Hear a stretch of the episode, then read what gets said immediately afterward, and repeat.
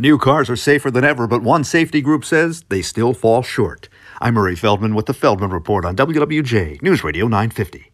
The Consumers Union's Automotive Test Lab reports a woman wearing a seatbelt in an automobile crash is still 73% more likely to be seriously injured than a man. The problem, they say, female test dummies. They're just not properly representative of a woman's body today. The consumer advocates are asking the National Highway Traffic Safety Administration to require the use of updated female crash dummies in safety testing. And while they're at it, the Consumers Union is campaigning for an update of federal testing standards in general.